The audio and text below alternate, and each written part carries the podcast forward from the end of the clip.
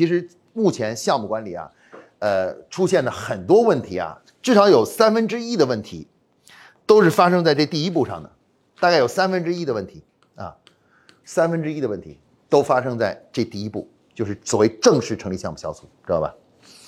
什么？为什么我们说要提这个“正式”二字呢？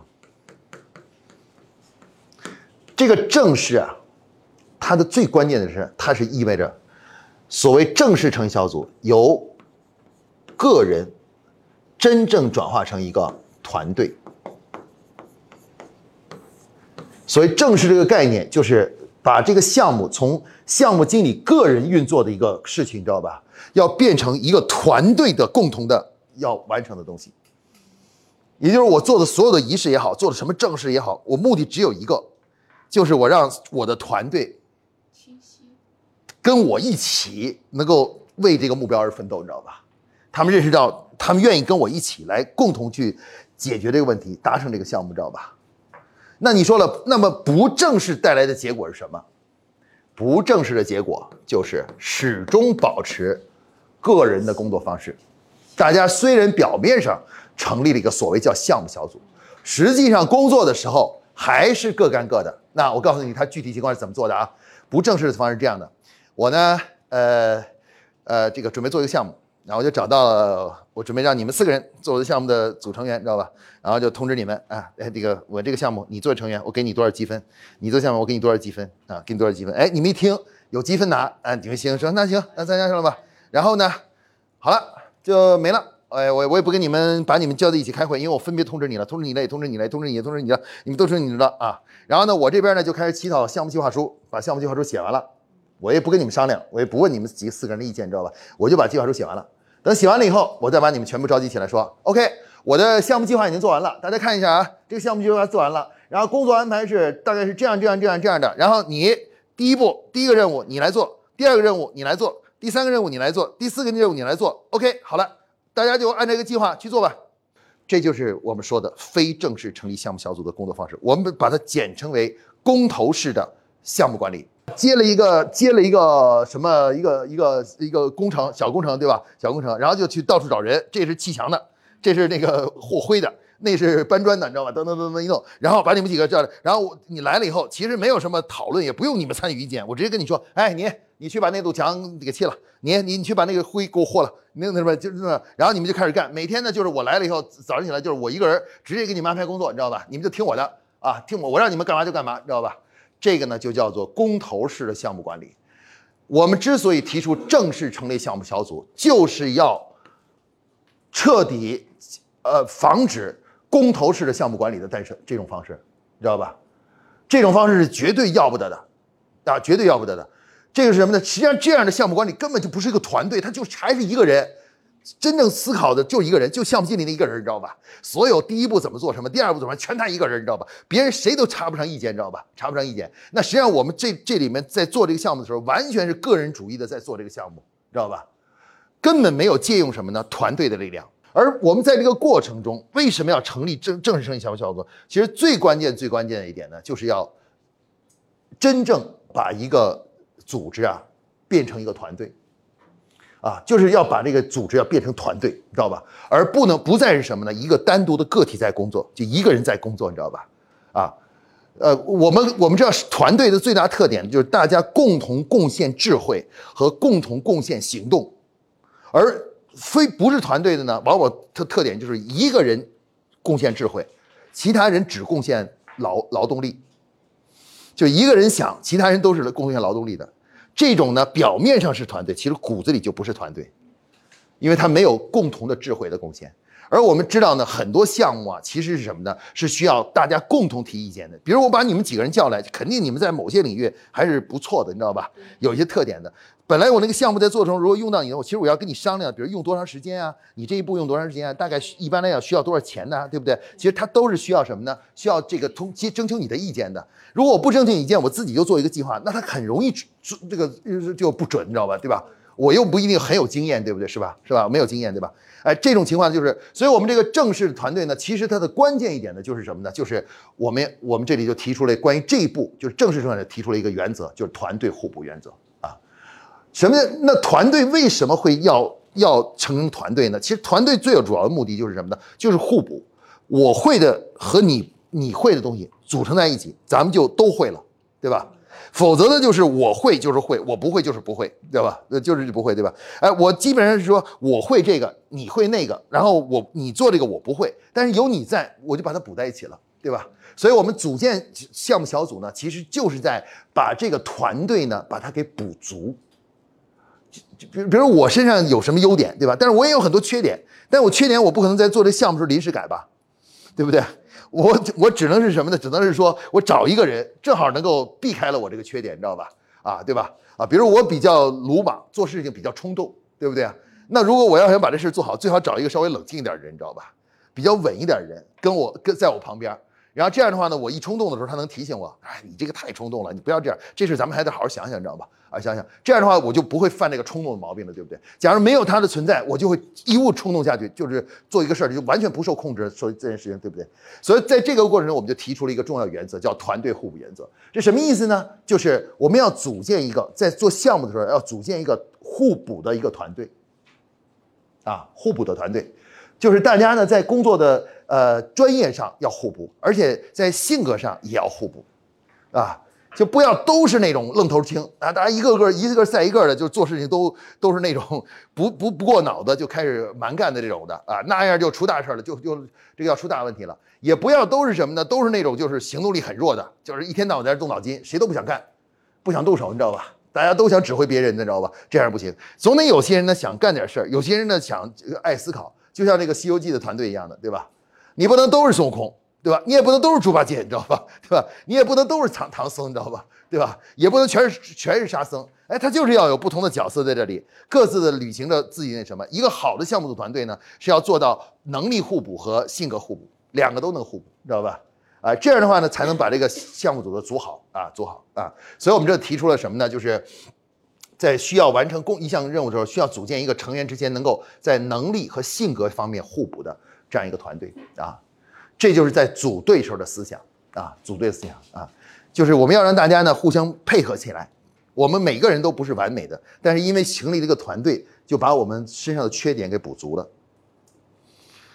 你看观音菩萨就很优秀，他组建这个《西游记》团队的时候，就考虑了方方面面的东西，对吧？比如，比如说孙悟空呢，能力很强，对吧？可以说他一个人能力很强，但是他性格上是有弱点的，容易冲动，对吧？啊，那个这个不愿意遵守规则，你知道吧？对吧？有的时候比较任性，对是不是这样的？对吧？啊，那相反呢，比如说那个像唐僧呢，能力上呢就比较弱，但是呢信仰很坚定，对吧？心很坚定，不会呃中途放弃，你知道吧？不管遇到什么困难，遇到什么挫折，他不会呃放弃这个向佛之心，对吧？呃，意志很坚定。但是孙悟空的能力很强，然后呢，猪八戒呢具有很强的情商。他他遇到了大家遇到矛盾的时候呢，他瞎搅和一下，大家就矛盾就化解了。对一般性的矛盾，基本上由猪八戒一个化解了，你知道吧？对不对啊？而这个沙僧呢，他是肯干，不说啊，不会说话，他也不说话，能力也很强，但是。很多谁都不想干的事儿都是他干的，所以他一天到晚就在扛着这个包袱，扛着那个包袱，牵着马什么之类的，呀，这事儿都交给他干了，你知道吧？对吧？偶尔的话呢，妖精来了也能插上掺掺和掺和一下，你知道吧？但是反正能力不是很强，也打不死什么妖精，你知道吧？对吧？啊，就是这样的。哎，你看你会发现他这个组合就是这样，他没把三个孙悟空放在一块儿，你知道吧？也没弄三个沙僧在这里，你知道吧？哎，他分别把这个各自的有几个都有特点的人组合在一起，有能力的人，有信仰的人，你知道吧？啊，有情商的人，你知道吧？有这个有有这个耐心、吃苦耐劳的人，这样四十个人组合在一起，形成了这个《西游记》团队，知道吧？来去取经。所以遇到各种困难的时候呢，当呃他们四个人把各自的缺点都给补足了，你知道吧？啊，遇到困难的时候，唐僧很坚定，就让大家不会放弃，对不对？然后遇到了呃矛盾的时候，猪八戒的这种啊调和作用，让这个矛盾能得到得到化解。像这样的团队呢，他就很容易把这个事儿给干成，能走的走下去，你知道吧？啊，如果这中间如果不是这么组建就不行，所以我们这个团队互补原则就是希望呢，一个项目经理呢，第一个需要掌握的是什么呢？在组队时候的技巧，就我们在组队的时候应该本着一个什么样的原则？我们期望就是什么呢？就是团队呢要这个互补原则，啊，性格互补和能力互补。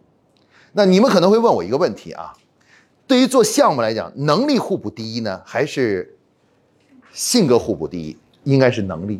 因为项目的时间比较短，你知道吧？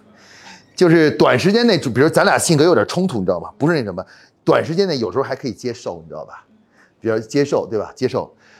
呃，一般性格互补排在第一呢，都是对固定团队，就是咱们说的那个一个部门，你知道吧？部门里头呢，性格就先就得那个性格得互补第一了，能力是第二的，你知道吧？那第二。但是因为项目团队，他就是为了快速的解决一个问题，你知道吧？他没时间去去来去去去这个去等，你知道吧？比如说我就知道就你能干，然后你我发现你的性格跟我们这个团队是要有点不行，但是我呢，因为就只有三个月的时间，我就忍了，你知道吧？我想办法哄着你，我也让你把这个项目给做了，你知道吧？就把这个项目给完成了，他会这样，所以那个呢，能力互补排在第一位，性格互补排在第二位。当然，比较理想的是你能组建一个团队，既是能力互补，同时性格也有互补，知道吧？这就说明你的组队能力就很强啊。组队能力实际上是项目管理的第一个能力，就是组队能力，组建一支有利于项目完成的一个团队、小队伍啊。而且在这个过程中呢，大家要千万要注意点什么呢？就是。呃，一定要注意呢，就是刚才我已经讲了几个几点啊，程序啊，首先程序要正规啊，组队的时候程序要正规，要跟他的上级下了命令，然后说好了再来弄，不许单独直接去找那个人说你加入我的项目，你知道吧？这是绝对不行，不可以的，一定要跟他的上级说好，然后再来找他。知道吧？上级没说好，不许找，不许找那个人。比如我想让你来加入我的项目，我心里想的是你，知道吧？想你，但是嗯那什么，我一定要去找你的上级，跟你上级说好了再来找你，知道吧？在没有跟你上级说好之前，我不会找你的，否则的话就很麻烦了。比如我私下里找你了，然后再跟你上级说，你上级又不同意，你说这怎么办？对吧？这就让大家都很尴尬嘛，大家都很难很难受，你知道吧？对吧？然后作为你来说，假如你是一个也是个管理者的话，你要记住了，对吧？如果他来找你的话，你要拒绝他，你告诉他，你先跟我的上级说清楚了，对，是定了以后你再来找我，对吧？啊，你跟我上级没说清楚，你别来找我，你知道吧？啊，省得到时候我我这样做，万一答应你，到时候上级又反对，那个很麻烦的事儿，你知道吧？对吧？哎，所以说呢，第一呢，我们是叫做程序正规啊，正规的程序，这是组队的时候第一原则啊。第二原则的是什么呢？第二性呢，要适当的进行一个什么呢？就是呃团队建设啊，要建设一下团队，什么建个微信号啊，大家吃顿饭啊，然后互相介绍一下啊，这个什么对吧？啊介介绍一个啊，这个这个这个什么，要要建立一种团队氛围，就大家还要熟悉啊，不能说嗯团队建完以后大家都不熟悉，谁跟谁，甚至有的人叫什么名字还没记住，你知道吧？都不知道对方叫什么名字，你知道吧？对吧？啊，这个这是最很危险的啊。第三步是什么呢？第三步呢是要进行要团队的团队尊重与沟通啊啊，说的很好，给我补充的好，就沟通啊，就是要建立一个能沟通的团队，大家互相呃做事情，尤其在做计划这个这个阶段之前，就要大家进行沟通啊。出计划的时候是要大家讨论过的，你知道吧？啊，而不是一个人提出来，然后其他人都没有任何那什么的，对吧？啊，意见呢。这个呢，就是我们在组队的时候呢要注意的三个要点啊。程序要正规，团队呢要进行一定的团队建设，要建设一下团队，熟悉啊，亲密度啊，组个微信群呐，做这个吃顿饭啊什么的，这一定要注意，你知道吧？然后呢，另外一点就是团队之间啊要进行立刻就进行沟通啊，通过沟通体现什么呢？对每一位成员的尊重。其实你尊重一个人怎么样？你就是尊重，就是征求他的意见嘛。啊，一旦你接收他部分意见的时候，他就感觉到，哎，他受到尊重了，他觉得对这个团队来说，我还是有意义的，我是很重要的。如果他提什么建议，你都把他否定掉了，那最后结果他就感觉到，那我还在这团队干嘛？反正你我说什么你们也不听，对吧？是吧？哎，所以这个呢，就是我们现在在做这个项目管理的第一步的时候呢，像正式项目呢，其实就是一个把团队做好团队的准备工作，让这个团队呢能够真正是一个团队，你知道吧？然后开始准备一起去干活了。做事儿的这种什么？然后前期如果你不做这个准备呢，这个团队只有外表的这种形式上的团队，而骨子里呢其实还是分散的，但是根本就不是个团队，你知道吧？对吧？那如果你在这种情况下还没做好这种准备，你就开始干，就开始去做事儿的话，就很容易产生很多问题，你知道吗？就不可控的问题啊！只有把他们都凝聚在一起，团队就把这个做好准备了，然后再去去动手，这样的话呢，才有可能成功概率会更高。这就是我们说的项目管理的第一步。